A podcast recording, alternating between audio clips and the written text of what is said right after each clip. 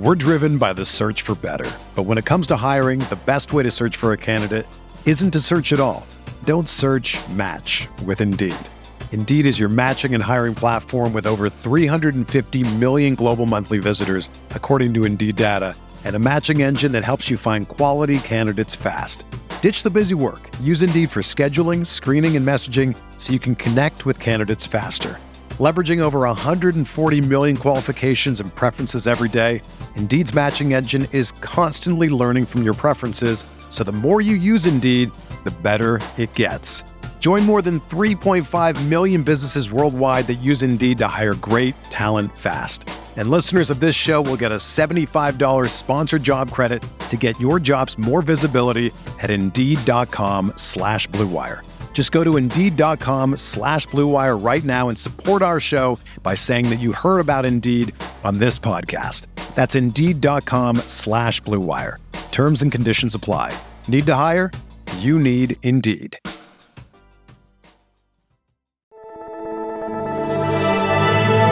Blue Wire.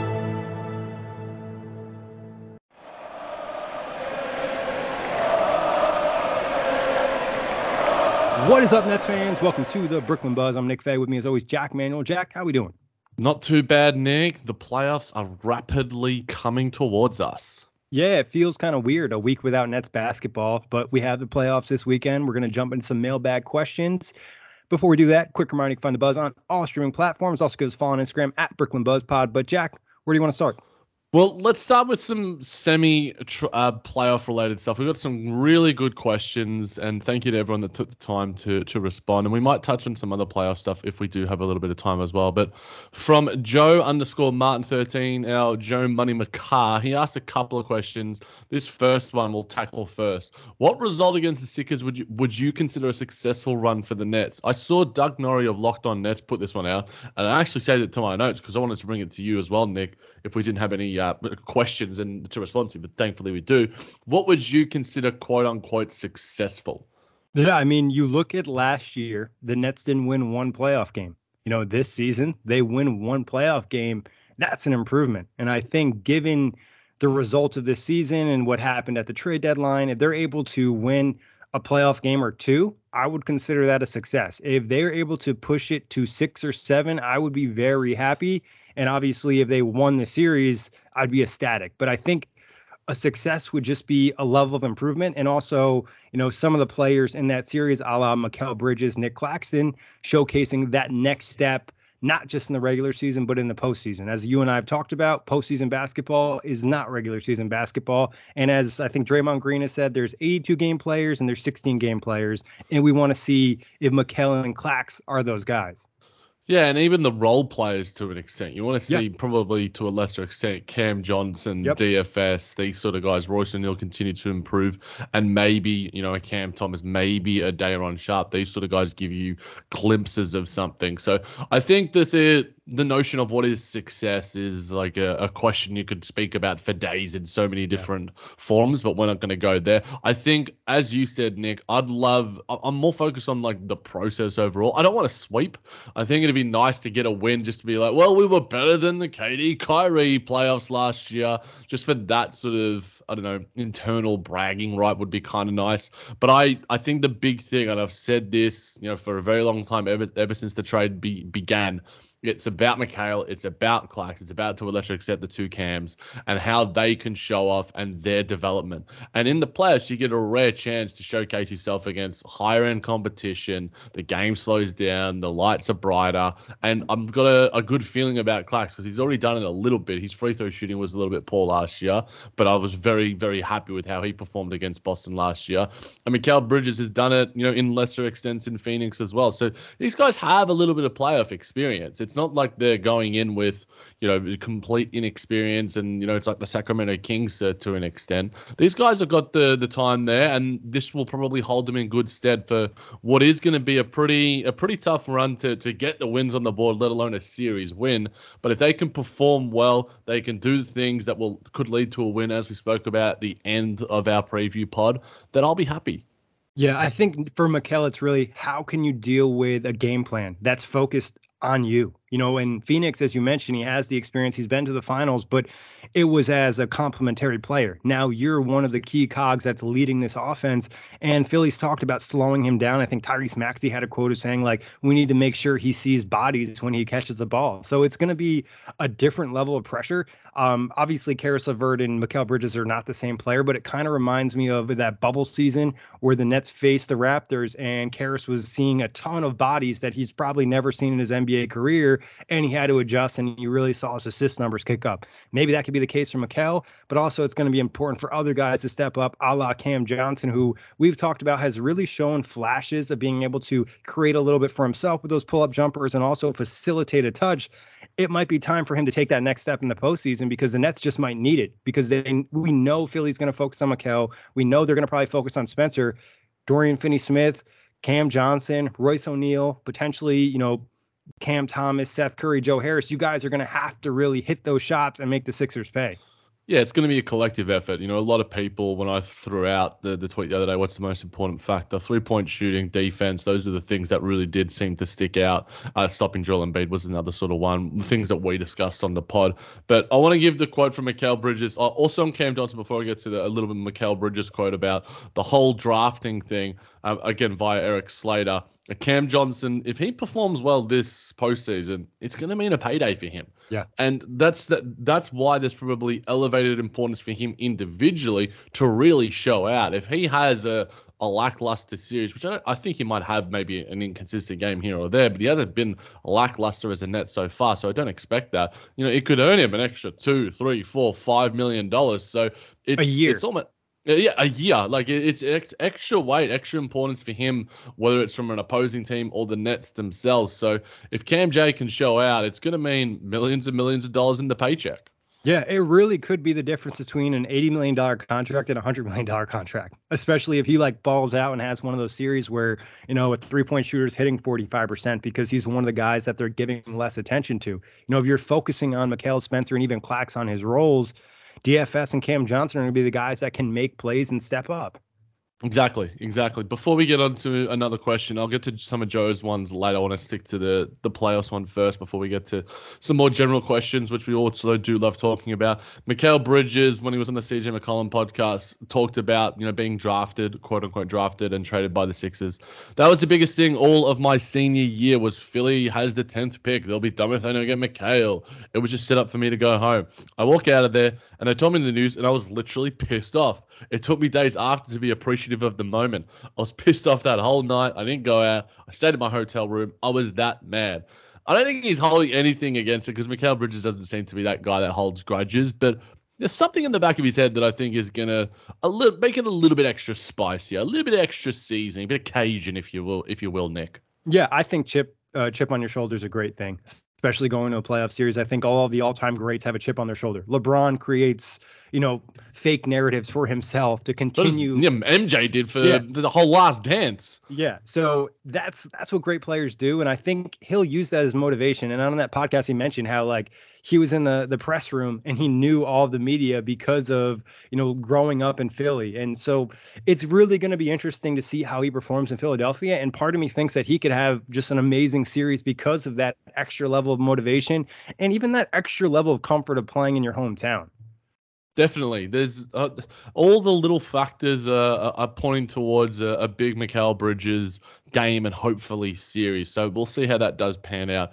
Nick, we didn't chat a heap about the rotation on the podcast, despite speaking for nearly o- over an hour. But we can have a little bit of a chat now because uh, at Mike underscore NYY asks, who would you rather see get minutes first, Cam Thomas or Seth Curry? Now, we alluded to Seth Curry a little bit. I put out Cam Thomas on, on my Twitter. This isn't just a self promotion sort of thing. I just wanted to do more deep dives to be more researched, more prepared for, for this podcast, as well as, you know, game one, game two, game three. In that February 11 matchup, Cam Thomas was good, Nick. Yeah. And he was still kind of in rhythm from his big shooting performances. You know, that was a week after he dropped, you know, 43 straight games. And even in that Chicago game and Spencer and Dorian Finney Smith's first game, Cam was able to contribute in a positive way. And my biggest worry with Cam right now is the way that Vaughn has handled his minutes and his role that it could disrupt his play because he's kind of been all over the place in terms of, you know, shot allocation and just overall usage. Yeah, for me, just to go back to that game, he had 14 points in 18 minutes, and he led the team alongside Joe Harris in scoring in the final quarter. The Nets could not get a bucket other than Joe Harris threes or Cam Thomas doing Cam Thomas things. So, and I think if, it was a big narrative that game that he didn't close.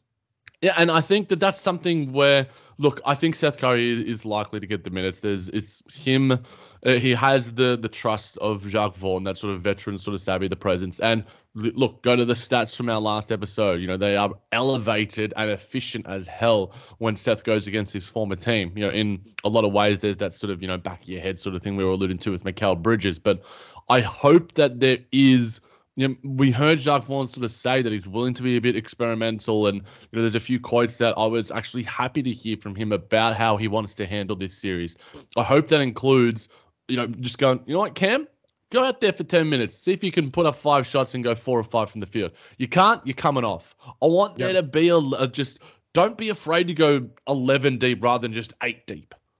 Yeah, I think it's going to be interesting. And I think there's going to be uh, games in this series where the Nets are having troubles and they're going to need to get creative and they're going to need to experiment. You know, and there's going to be other games where things are rolling and Vaughn keeps the rotation to seven or eight. But I think, like you mentioned, there's going to be opportunities to really test things out. And Seth Curry is a really good playoff performer. You know, uh, looking at his career playoff stats, and we saw what he did last year in Boston, other than his defense, but averages almost 12 points a game, shoots over 52% from the field and 47% from three. In the last two postseasons, he shot over 50% from three. So he could really be a boost off the bench.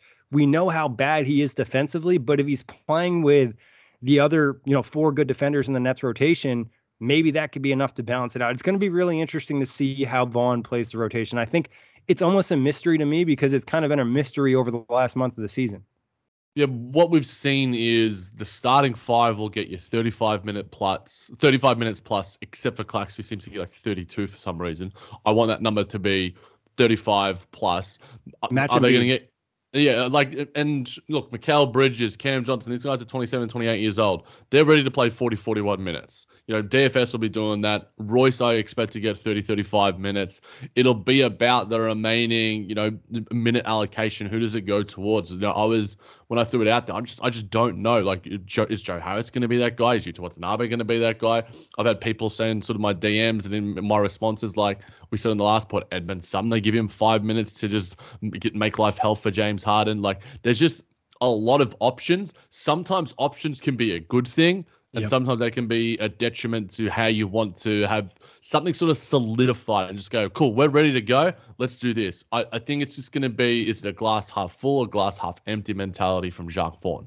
Yeah, I think also the issue is a lot of the players off the bench are around the same caliber. So it's hard to kind of dictate, you know, who's substantially better than another player. With the starters, we kind of know, and like you mentioned, you know, I definitely expect Mikal to play over 40. Spencer's already played over 40 in a couple games since he's rejoined the Nets. Cam Johnson definitely should play over 40. Dorian Finney-Smith, I think his minutes could be a little bit dictated by his three-point shooting. You know, if he's shooting really poorly, Royce might see more minutes than him. You know, Clax, other than foul trouble, he should be on the court a ton. So it's there's not going to be a ton of minutes to fight for unless things go bad and the Nets need some type of spark. And some of these guys could definitely bring a spark. And we talked about variation against Joel Embiid. I think obviously the Nets are less talented than the Sixers. So even variation in game plans, you know, where maybe in game one and game two, they have a certain rotation. In game three, Vaughn is going to throw in Sumner, and now he's going to just press hard in the entire game and kind of drive him nuts. I think there has to be a lot of creativity if the Nets want to have any chance of winning the series or pushing it to seven.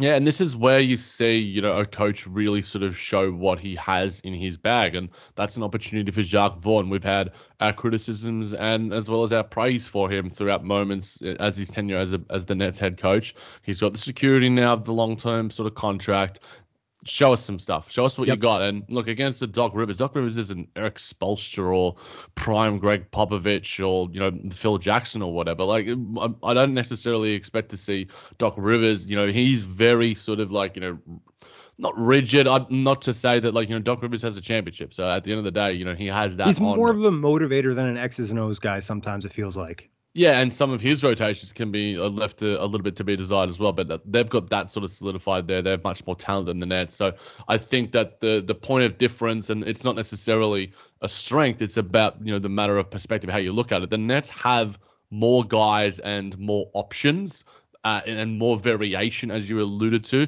Is that a good thing? Is that a bad thing? I guess we'll see in game one, two, three, and four.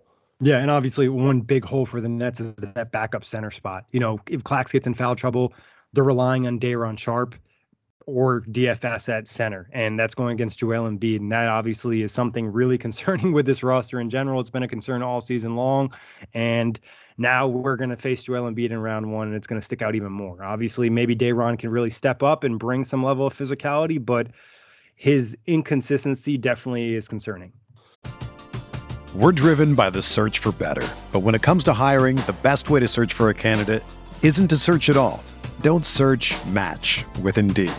Indeed is your matching and hiring platform with over 350 million global monthly visitors, according to Indeed data and a matching engine that helps you find quality candidates fast. Ditch the busy work. Use Indeed for scheduling, screening, and messaging so you can connect with candidates faster. Leveraging over 140 million qualifications and preferences every day, Indeed's matching engine is constantly learning from your preferences, so the more you use Indeed, the better it gets. Join more than 3.5 million businesses worldwide that use Indeed to hire great talent fast. And listeners of this show will get a $75 sponsored job credit to get your jobs more visibility at Indeed.com slash BlueWire. Just go to Indeed.com slash BlueWire right now and support our show by saying that you heard about Indeed on this podcast. That's Indeed.com slash BlueWire. Terms and conditions apply. Need to hire? You need Indeed. You know, if I would have applied myself, I could have gone to the NBA. You think so? Yeah, I think so. But it's just like it's been done. You know, I didn't want to. I was like, I don't want to be a follower. Hi, I'm Jason Concepcion, and I'm Shea Serrano, and we are back. We have a new podcast from Wondery. It's called Six Trophies, Woo! and it's the best. Each week, Shea Serrano and I are combing through all the NBA storylines, finding the best, most interesting, most compelling stories, and then handing out six pop culture themed trophies for six basketball related activities. Trophies like the Dominic Toretto I Live My Life a Quarter Mile at a Time trophy, which is given to someone who made a short term decision with no regard for future consequence. Or the Christopher Nolan Tenet trophy, which is given to someone who did something that we didn't understand. Catalina Wine Mixer trophy. Ooh, the Lauryn Hill, you might win some, but you just lost one trophy. And what's more, the NBA playoffs are here, so you want to make Six Trophies your go to companion podcast through all the craziness. Follow Six Trophies on the Wondery app or wherever you get your podcasts. Listen ad free right now by joining Wondery Plus. Look, an interesting question, Nick, that sort of dictates or it sort of goes into the conversation we were having a little bit, and it's from at M Viola 24 says that since the trade, the Nets have had less than five to 17 practices, non shoot arounds.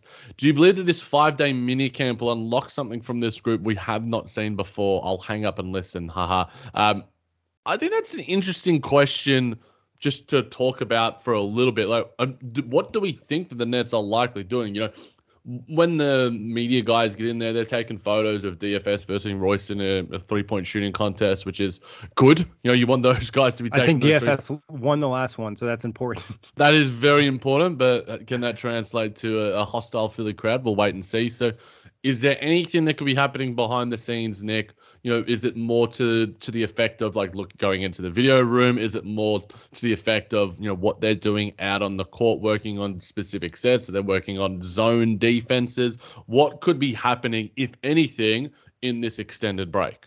Yeah, you know, I watched the last uh, Brooklyn Bridge episode, and they had a little bit behind the scenes, and it was like a practice or two, and them talking about how all these guys are coming from different defenses and now trying to kind of get them under one and get those same principles. So I definitely think this, you know, quote unquote five day mini camp will benefit maybe the Nets more than any other team in the NBA playoffs. Maybe you could look at you know the Phoenix Suns who have you know Kevin Durant to incorporate, but as we know that's pretty easy to do. So I think the Nets should be able to improve their defense and have maybe a little bit more cohesion and understanding and we'll see maybe less of those mental mistakes. I think offensively, you know, maybe there's a couple wrinkles they can add, but I think defensively be more likely for them to feel more cohesive. Yeah, let's go to the guys that are there. Spencer Dinwiddie and Jacque Vaughn. A couple of quotes from them in terms of the team overall, defense, offense, etc. Spencer Dinwiddie said this: "We're going to keep some of our defensive principles in our identity for sure. We have wrinkles for Joel Embiid, of course. He's the MVP. Why wouldn't you? And then Jacque Vaughn also said about in terms of adjustments, and uh, when he looks, is he looking forward to making adjustments? He says, "I love it. I don't think I've ever hidden the fact that I'm afraid to try things. That fear doesn't exist. It just takes belief in your players. I think we're locked in together, and we're going to try to figure out whatever it takes to get a win." And that was the quote that I was alluding to about me sort of being a bit more optimistic. Now, again, it's you know, saying the right things and then doing the right things. It's sort of like, you know, Ben Simmons was saying all the right things on his yep. return to uh, a, a, a, new NBA team, but didn't really do the right things at, at, the same time. So, look, these words just need to be backed up by both Spencer and uh, Jacque Vaughn in terms of how he controls the team. Yeah, and hopefully those uh, variations and creative things that Jacque Vaughn does are going to be successful and things that we like. You know, I, we don't want to see him play a ton of undersized guys. We want to see him just incorporate some weird things to confuse Joel Embiid, James Harden, wherever it is, or just keep them guessing. And as Spencer said, you know, again, mentioning the principles and kind of locking on those principles, but also having ways to vary your defense for Joel Embiid and making sure you're connected. I think that's going to be a huge thing. And I think if the Nets are connected – they can play a really high level of defense because of their defensive talent and athleticism. One more quote on what you were speaking about, Joel Embiid, as well as the rotation discussion we were talking about again from Jacque Vaughn. He said it's going to be interesting. This is a team where Embiid proposes such a challenge for us such a challenge for us. Nic will have his hands full to start the game. Obviously, it won't just be Nic trying to take that challenge. The best thing about this group is you try to keep them locked in and ready for when their number is called. Usually, you do trim your rotation going into playoffs. No secret about that. But we'll be in a position where I think guys who haven't played will have an impact in this series. Now, read into that what you will. Yeah, and obviously, you know, two or three guys that we can mention that haven't really played. You know, Edmond Sumner's Edmond Sumner, his minutes have really varied. Cam Thomas's minutes have really varied. Maybe those are two guys that get an opportunity to ball out. And I think in a way, you know, Cam last year in the playoffs against Boston was still dealing with that back issue and he didn't look 100%. So it could be an opportunity where a tough shot maker off the bench could be the difference in winning a game. You know, that I mean getting back to um going way back when the Nets beat the Raptors in the playoffs into the Paul Pierce and Kevin Garnett team, Marcus Thornton came off the bench and was able to hit some big shots, and that was the difference in Game Seven. It, yeah, there's a, a, lot of different things where the Nets can throw something there. And I think they're going to need, you know, we spoke about the X factors on our last episode, those X factors are going to probably be the big thing deciding between winning and losing. They're going to need a, a, couple of ticks next to those X factors because as a team that is a lesser, you know, you saw the Hawks against the Heat, they out rebounded them by like 21. That's something you need some tangible statistical thing or an intangible rotation thing, guys going off where to exceed where you are the the lesser team. You know, when it comes to talent, and you you just don't have the the guys sort of there. So the Nets need to get those X factors going. Whether it's you know as you alluded to some of those guys, or the the starting five are just really just locked in defensively, as we saw in that Sixers matchup. You know, a, a couple of months ago. So. Look, I'm excited, Nick. The the days are, are, are rapidly getting towards us, and look, I'm, I'm I can't wait. Hopefully, the Nets can pull off an upset, but we shall see. It's it's going to be a very very interesting matchup, and I think the Nets have more of a chance than a lot of the pundits and and bookies think. Yeah, I think you know after thinking about it, seeing some of the quotes, uh, my initial prediction was Sixers and five, but now I'm starting to lean more towards Sixers and six. I think there might be an opportunity for the Nets to win two games. You know, if they're able to play up to their standard defensively and just have two really good games from three. Yeah, and the Brooklyn Brigade has been invited to Philadelphia, and hopefully Mr. Whammy is there as well. Because if DeMar DeRozan's daughter can have an effect on a playoff play-in game, then we know Mr. Whammy has, and we've spoken about that. I can't remember if it was me or you or both of us. So if Mr. Whammy's there as well, then the Nets can uh, get a couple of cheap little extra points here and there, and every point matters in the postseason. Yeah, exactly. Obviously, we know last year missed free throws can really come back to bite you. now, we'll get to some other general net stuff again. Thank you for everyone for these questions, including this one from Joe. He said, Do you prefer to trade for Lillard, Trae, or KAT type, or stay the course and build through the draft? Yeah, this is a really interesting question, and obviously something we'll really dive deep into when the rate when the playoffs are over.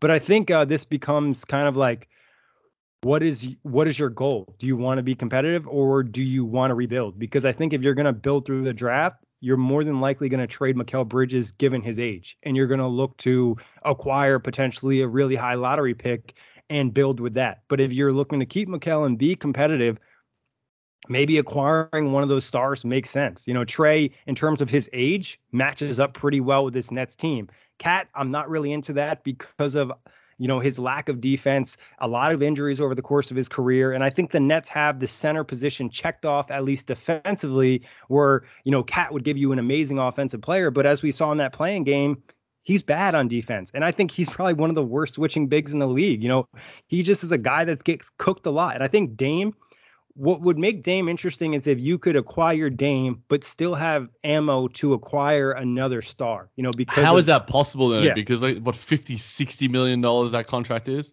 Yeah, I mean it, it's ascending up, and I think what would you you 100% have to get rid of Ben Simmons in that to kind of you know you know take some of that damage from that contract and i think getting dame would be that all in thing and now you're trying to compete for a championship within you know the next season or two which i think is probably not the best idea. I think you can talk me into Trae a lot more, even though I'm not necessarily the biggest fan of his defense. I think the Nets are one of the rare teams that are equipped to maybe deal with some of his deficiencies because of having two defensive player of the year candidates in Mikal and Clax. Yeah, it reminds me of last term I was teaching the, it, uh, my students in the economics unit about trade-offs and opportunity costs. Yep. Now, then, for those that are unaware and were not in my lessons uh, during that part time, it's about what are you going to give up to get something in return? You know, what is the, the the the cost of acquiring a KAT we can dismiss that. You know, we know his postseason basketball and all the other sort of stuff. You know, Nic Claxton's a better player than Karl-Anthony Towns in my eyes. Like, I just think he's just a more impactful player. So we don't need. I to... think where I think KAT is a more talented player, but you can see how Clax can fit on a championship team better. And maybe that's a hot take, but I I really believe that. And at the center position, I'd rather have a defensive star than an offensive star who plays no defense. Yep. It just unless look, you're Joel Embiid or Nikola Jokic. and Joel Embiid's a very good defensive player, and Nikola yeah. Jokic for some reason is a stats darling when it comes to defense. It's, it's very weird. But the little trade conversation is an interesting one because I was prepared for for one or two of these questions and sort of thinking about it and consuming all of the the different takes and Damian Lillard saying Mikal Bridges is one of his favorite players, and I'm like, all right, cool. Well, then Damian Lillard's coming to to Brooklyn now, but yeah, and obviously all the Damian Lillard stuff, like, oh, I'm upset. It's like Bradley Beal, like, come on, man. Like, you guys signed the the long term contracts. You can't really, you know, cry spilt milk. You know, when you're you're the one yeah. that sort of caused this situation in you in large way. but Damian, like, just to look at Damian Lillard's season, he was insane. Like this yeah. might have been Damian Lillard's best season of a very, very, you know, incredible career. He's had great postseason moments, you know, against the the OKC Thunder a couple of years ago. Does stick out it's obviously for me, you know, that contract and his age, does that fit the demographic and profile of the Nets? No. I think he's a better player than Trae Young. I think that's pretty easy to say. I think Trae's had a uh, lackluster year, I think just by his own standards, because he is he has all the talent in the world and you know he's an incredible playmaker you know a, a really good shot creator and i just think that the hawks uh, in general and he wasn't even great against the heat either so i think that there was a lot of people sort of saying, well, would you rather get DeJounte Murray than Trae Young? And part of me is like, yeah, that kind of fit like the sort of profile of what the Nets are right now. You threw DeJounte Murray into what the Nets are doing. You know, his defensive profile, and, you know, he's also a really good shot maker. His three point shooting has improved out of sight, you know, uh, uh, compared to the the latter days of San Antonio where he really started to pick things up. So I think staying in the, the trade exception too.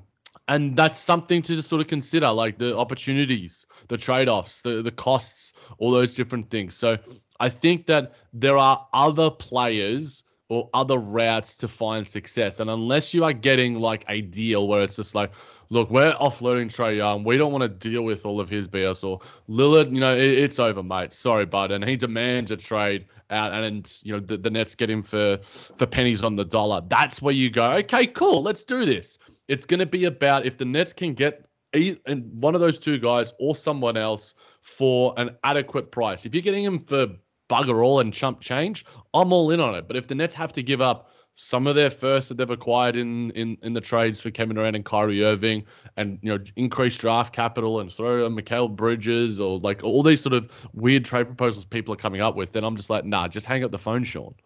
Yeah, it, it, has to make sense. You know what I mean? It has to make sense and it has to lead to a specific goal. And as I mentioned with Dame, the goal would be to win a championship within the next two seasons, most likely, given his age and, you know, likely decline given he's a small guard, but obviously a really good shooter.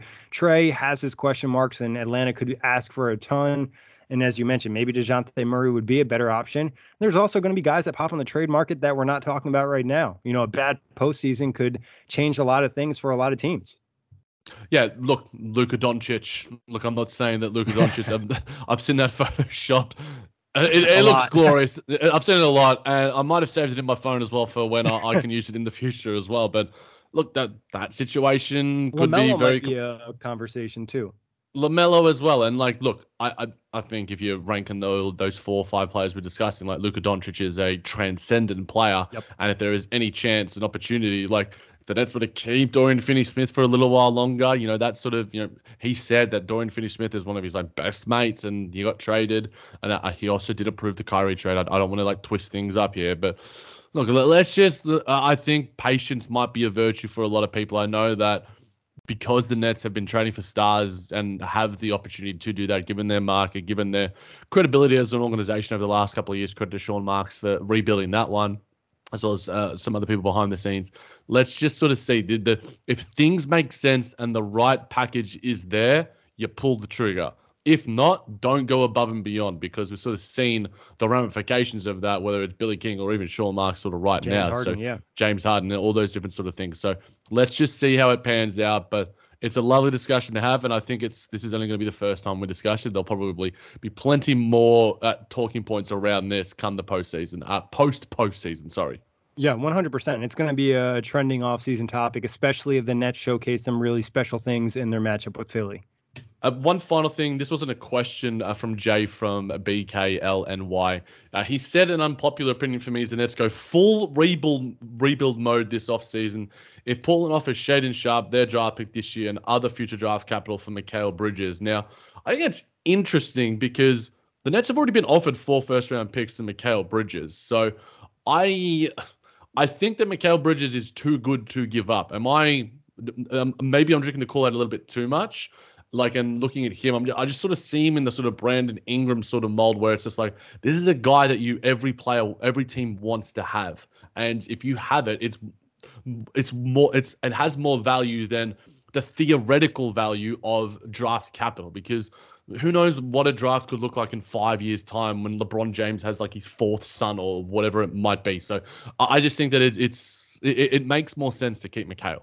Yeah, I think it would depend a lot on the draft pick. You know, if it's a top three pick, then maybe you think about it a little bit more, and then Shaedon Sharpe would be a really good prospect. And I think in that scenario, you would lean in full rebuild, and that would be trading off a lot of your roster. So I think the the the routes that the Nets could go are drastically different. You know, one simply going north and one simply going south, and they have to make that decision moving forward. I think uh, it would be hard I think the Nets, based off of Joe Tsai and Sean Marks, that they're probably not going to go the rebuild route right now. I think they'd rather let it play out for a few more years until their draft picks are fully their own. Yeah, that's and and then one more on this one, Nick, because we got one from at Manny BK88. He asked when it comes to the point guard position, could there be possible Trae or Dame trade? Obviously, we've been discussing that a little bit. But he asked, who would we lose and could we keep Mikal and Clax through it all? So this is more discussions about the package. And I threw out theoretical things, but concrete sort of things. Could the Nets keep Mikal and Clax, Nick, in a Trae or Dame trade? There's no point in making a trade for Dame or Trae if you're not keeping those two. You know what I mean? Just because they're two, you're arguably your two best players. You know, you they are your two best players. Yeah. I, I, I honestly like. Look, Spencer's great, but Clax is just. Uh, there's just something about Clax. Clax is awesome. I mean, we're obviously very biased towards Clax. He's our Brooklyn Buzz favorite, and he's just awesome. And that last Bridge episode was awesome to see, you know, him and his growth and the work that he's put in to become the player he is. So if you're trading for those guys, it's because you're trying to compete, not because you're just looking to add a star to this team. No, exactly. So I, I think the package, you know, would sort of center around draft capital, Cam Johnson, you know, does uh, maybe Simmons... not even Cam Johnson. It might just be Cam Thomas, draft capital, and maybe Ben Simmons' contract as a filler. I think Trae is a little bit harder to acquire because of his age, where Dame is you, you you have to address the contract. You know what I mean? I think that's hurting his trade value a touch when that that 60 million kicks in. There's no way around it. No, that's sort of a negative value, but Ben Simmons is a negative value. Yeah. So you probably have to throw in an extra first for the the compensation of taking on Ben Simmons. So like But that'll only be if you trade him in the offseason, only have essentially two years left on his deal, where Dame is under contract into 26, 27 at 63 million yeah, it's a, it's a lot. So it's about sort of balancing those things. You know, you know what is Portland willing to do at Atlanta? Because we've I've heard many rumblings around Ben Simmons with Atlanta as well. So they initially look, did have interest, yeah. Yeah, so there's there's different things, and obviously I think Ben Simmons is the worst contract and the, the biggest negative trade asset in the NBA right now. But you know we've heard things from his agent that I discussed on, on a buzz as well. So it, it's something to consider, and I think that look, it's DFS in it, it? Is Royce O'Neale in it? Your Cam Thomas, all these sort of guys. Dinwiddie. Dinwiddie. Uh, I think uh, there is a way to form a package around, you know, for one of those stars and keep Mikal and Claxton. If that is the case, yeah, you, you maybe do pull the trigger. It's about the the level of draft compensation, you know, not to get all nitty gritty and analytical about it. That's not necessarily my style, but what are the protections on those picks? You know, what years are they in? You know, are and they what picks of, are they? Because there's so many. Exactly. You know, are they via Phoenix? Are they via Dallas? Are they the Nets own? Are they Houston? Like, yeah, there's just a lot of things to sort of consider. But I think that they're just to to, to wrap it up around this conversation. There is a way to do it. Like, yeah. I, I think that that might be like, okay, cool. Like, let's just end the podcast now. Done. But are other teams willing to do it as well? Like, it takes two to tango. It's as simple as that. And sometimes it takes three or four to tango uh, when it comes to a lot of these really crazy trades, star trades. So it can happen. Will it happen? Let's see. And as you mentioned, the demand makes a big difference. You know, if someone's demanding a trade to Brooklyn, now you have a little bit of leverage in the negotiations, especially if they're saying we're only going to X, Y, and Z, and we have the best package to offer. Exactly. You know, it's it's let's look back to our own where Kevin Durant demanded the trade and he demanded it to Phoenix, but he didn't demand it publicly that second time, which allowed the Nets and Phoenix to do business in a in a pretty sort of respectful way. And I think a pack good faith, exactly. And and look, we'll see. I, am sure the Nets are going to continue to be in these sort of rumors, and it's always fun podcast chat as well. I, I really enjoy discussing this as well. But in terms of more team stuff, Nick, we got a question from Hassan at Hassan Iman 17. Great listener, always giving us plenty of support. I appreciate everyone for the questions. He said all of us Nets fans have been begging for a backup point guard and a backup big. Should the Nets go after vets to fill these needs or draft them? Uh, now let's just go to straight to Demarcus Cousins, who is the third best big in the NBA. No, I'm, I'm joking, Nick. What a ridiculous comment. I mean, really, like you were just a backup center in the NBA, and you were not even necessarily getting consistent minutes, and you're trying to say you're the third best big. It's he's just like Bam. He's better than Clax. He's better than Brook Lopez. He's better than Domantas Sabonis. I'm just like, uh, come on, Boogie. Like, like that's to quote many 15 year olds and James Harden, that's cap. yeah, that's cap. Um, in terms of the question from Hassan, though, I think it really is dictated by what the Nets are looking to do next season or the next two seasons. You know, if they're not necessarily swinging for a star this summer, then I think you know looking to acquire a, a point guard and a big through the draft makes a lot of sense. And you could argue that might make a lot of sense even if they're looking to compete if the if those picks aren't used in a trade. But I think if it's hard to anticipate a rookie being good. Most rookies aren't good their first season, so you're you can't really bank on someone having an impact from the draft. Yeah, it's about the nature of the, the rookie. You know, how many years of experience have they had at college, or are they yep. one and done? So, like, look, Mikal Bridges, you know, and, and Cam Johnson are guys that are sort of been only been in the league for four or five years, but you know they've been able to impact pretty quickly because of the nature and you know Older with the nature.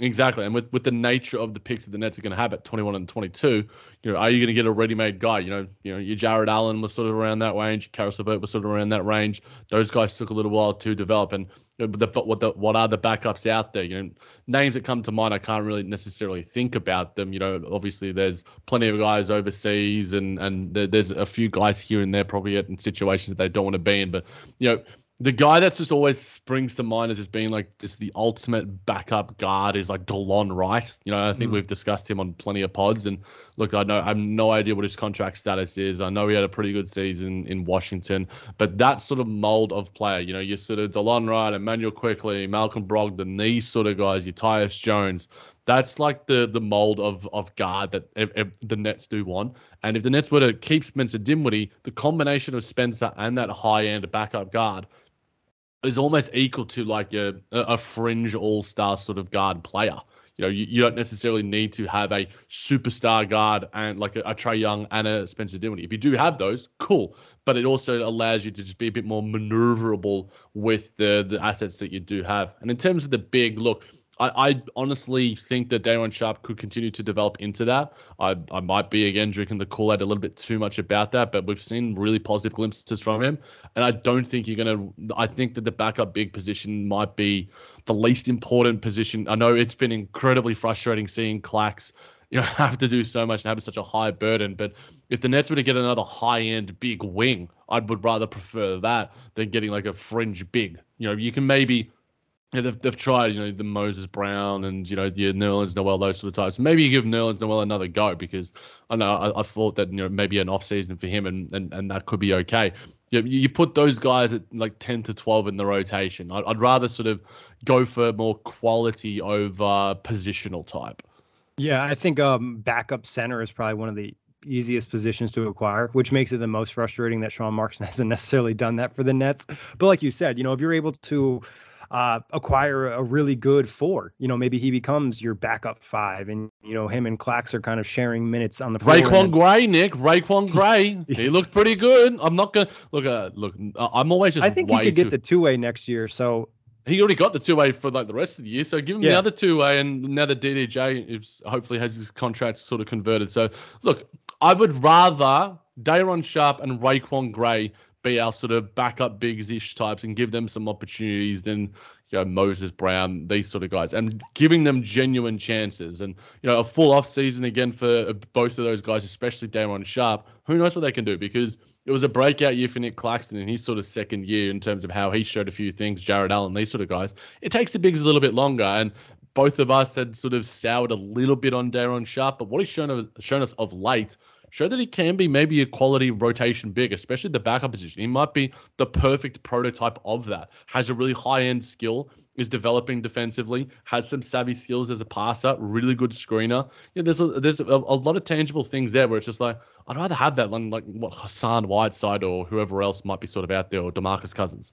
Yeah, I think the counter argument would be, you know, if you're able to diversify and add a stretch big, that would be something that I think would be interesting given, you know, some of the Nets' limited offensive um, talent. You know, that could really open some things up as they've gone small before. But again, that'll be something I think we really dive deep to dive into in the offseason because we'll be able to kind of really break down the free agent list. And as I've glanced at them a couple times, I haven't necessarily dove into, you know, player 35 or 50 on that list. Don't worry, Nick's got the spreadsheets there. They're coming together, guys. They're coming together. We've just got the spreadsheets and Google Docs for the playoffs first. Yeah, plenty of stuff there. You should see that. It's uh, it's a little bit messy, but um, a final one, Nick, from Corey Cantor, another really big supporter of the show. Thank you everyone to uh, who has uh, responded to this. It's been a, a, a nice little episode for us. He asked Nick and Jac, I'd be curious about the positives you've taken from the regular season about the absolute after the absolute mess at the trade deadline and prior, even beyond Clax, which you should include, like how he says, even beyond Clax, because he knows we're going to say that first. Um, yeah. What has surprised you in a positive way? Yeah, you know, we could talk about Clax for another hour, so I'm not even going to really jump into that. If you listen to any recap, you know how much we've appreciated his growth and talking about it. even in our I think our one of our final recaps we really dove into him but I think Mikal Bridges you know is a huge positive it, it, you know, we thought he could take a jump, but he's taken a way bigger jump than I. Have you been almost... surprised, Nick? Like in, in in all honesty, because like yeah. I'll happily say that. Yeah, I have as well. I have as well. I mean, I think I thought like the first week, yeah, he just got traded. He's you know he's shooting, he's hot right now. But he, the way that he was able to score in games where he wasn't shooting well, was the most impressive thing. And I think just the even the growth in I don't know what he played for the Nets 27 games the growth we saw in the 27 games he played in the Nets uniform was huge. And just him getting more comfortable in the role and even watching him being able to read defensive coverages differently in game 20 than he was in game five with the Nets because of the different adjustments he's had to make. And I think also I've been really, really happy. And not to say I didn't know anything about Mikal Bridges, but I really didn't know he was like this great of a character guy. Like he is an awesome player to have in your organization, your locker room, and to help build a team. And as you mentioned with Dame Lillard, he's one of his favorite players. And it's not just because of on the court, it's just because the guy has great vibes. Yeah, it's weird. Like Phoenix Suns fans, like I, because of the the new for you, you know, timeline on Twitter, I get so many like Mikal Bridges, yep. t- like uh, like ex sort of you know, tweets like, "Oh, I miss him. I miss him in Cam. I miss that." And it's just like, you guys got Kevin Durant, and it's just like, well, that's like how how endearing and how awesome Mikal Bridges and Cam Johnson are, like individually and together. So, look, I think the Mikal sustainability has surprised me in, in the best way because that's that changes the trajectory of the organization. But then, you know, the the Cam Thomas explosions. You know, I yep. I, I knew he was good. I knew he had this in him, but to do it in a way where it's just like three forty pieces and like be historical. Four forty pieces since February. Yeah, and just be like, okay, he's got the most 40 pieces in a Nets uniform. He's got the most, you know, over a, this sort of time span. You know, he's got the most, you know, and like since LeBron James, all these sort of guys, just like that's crazy shit. And it's it's just fun. And and while some within the Nets organization might not appreciate it, I do. I just like guys that have talent and and young guys who have insane amounts of talent that you know are raw and can be molded into to something pretty special. So the Cam Thomas stuff has been you know something to to really sort of um, really enjoy along the way. I sort of alluded to a little bit. Day'Ron Sharpe's, you know, little mini glimpses of, of, of growth and genuine production as a backup big man. You know, I, I'd written him off. You know, at the start of the year, you know, some of those games against like the the the Milwaukee Bucks and stuff. It's just like this guy doesn't look like an NBA player. But you know, full credit to him. It's whether it's like you know, Sean Marks signing some of those 10 day bigs was a, a bit of a, a, a kick up the bum. But like in saying that, like he has been great. Like he really has. And there's been defensive sequences we've seen from him. He has like the best offensive rebounding percentage of all time, according to Zach Lowe.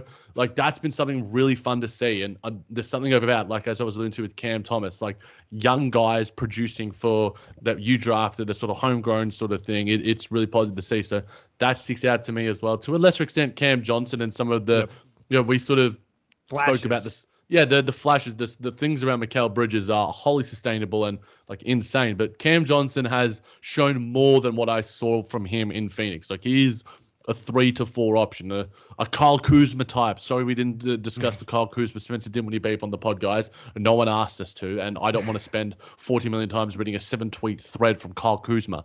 But in saying he probably that, didn't write himself. but in, but in saying that, like I, I genuinely think Cam Johnson can be that. Like you know, defensively he's shown a little bit. And you know, his offensive game I think is continuing to improve. So there's a lot to take from what has been a, a roller coaster of a year positive, negative, everything in between. But those things do stick out, and there's probably a lot more that I'm not even you know, thinking off the top of my head, these are the things that are just there immediately. If I could dive really deep into the roster, I could go, hey man, Edmond Sumner coming off an Achilles injury, yeah. Yuta Watanabe turning himself into an NBA player. There's so much to be grateful for as a Nets fan, and and maybe it's just because it's like a, a, nice morning here in Melbourne. You know, it's my holidays. I'm in that sort of positive mindset. Uh, come game one, you know, the Nets get blown out by 30. I could be saying like, I hate the Nets. Apply Sean Marks, get rid of Joe Tsai. The team's going to go to Seattle. But as this point now, Nick, I'm pretty happy and I like the Nets. Yeah, I think uh, it's good vibes. Like you said, we've had the week off to kind of just kind of digest things and look forward to the series. I also want to give a shout out to Royce O'Neale, who I thought really adjusted well to his role post trade deadline. You know, he could easily have been pissed off that he was no longer a starter, but he came in and he was an awesome six man for this team. Um, I think, as you mentioned, you know, Edmond Sumner coming off that Achilles and really proving that he's still in the NBA, and I think he'll be even better next season. Uh, Watanabe becoming for the first half of the season one of the best three point shooters in the league was kind of awesome. Um, Spencer rejoining the Nets, and it's been up and down, but still his playmaking has been like he's averaging nine assists in a Nets uniform. Best playmaker he, since the deadline, I think it is. Yeah, and he had the all-time month record for the Nets in assists. So like that's pretty cool stuff. And I mean, it's just like these little things that you take for granted. And obviously, it's different than what the last two or three seasons have been with the superstars, but there's different things to appreciate and be positive about. And also, Joe Harris actually being able to knock down threes again is cool too. Yeah, definitely. And and hopefully all of those guys we allude to can bring some of that form and some of that positive, the vibes. Hopefully they listen to the end of this episode. Don't need to listen to any of the other stuff, guys. Listen to the positive vibes from Nick and Nick and myself and you know, take that good juju into, you know, game one against the Sixers and hopefully take them down with a bit of an upset. Yeah, I'm hoping for that upset. Um, I, I feel like there's a, a decent shot for them to win game one. I think it'll be easier than winning game two, and we'll see what happens in the series. But Jac, any final thoughts we get out of here? Nah, let's just go Nets. Go Nets. Go Nets. And big thanks to everybody for listening to this episode. And big thanks everybody for listening all season long. And check the buzz on all stream platforms. Whether you're a world class athlete or a podcaster like me, we all understand the importance of mental and physical well being and proper recovery for top notch performance.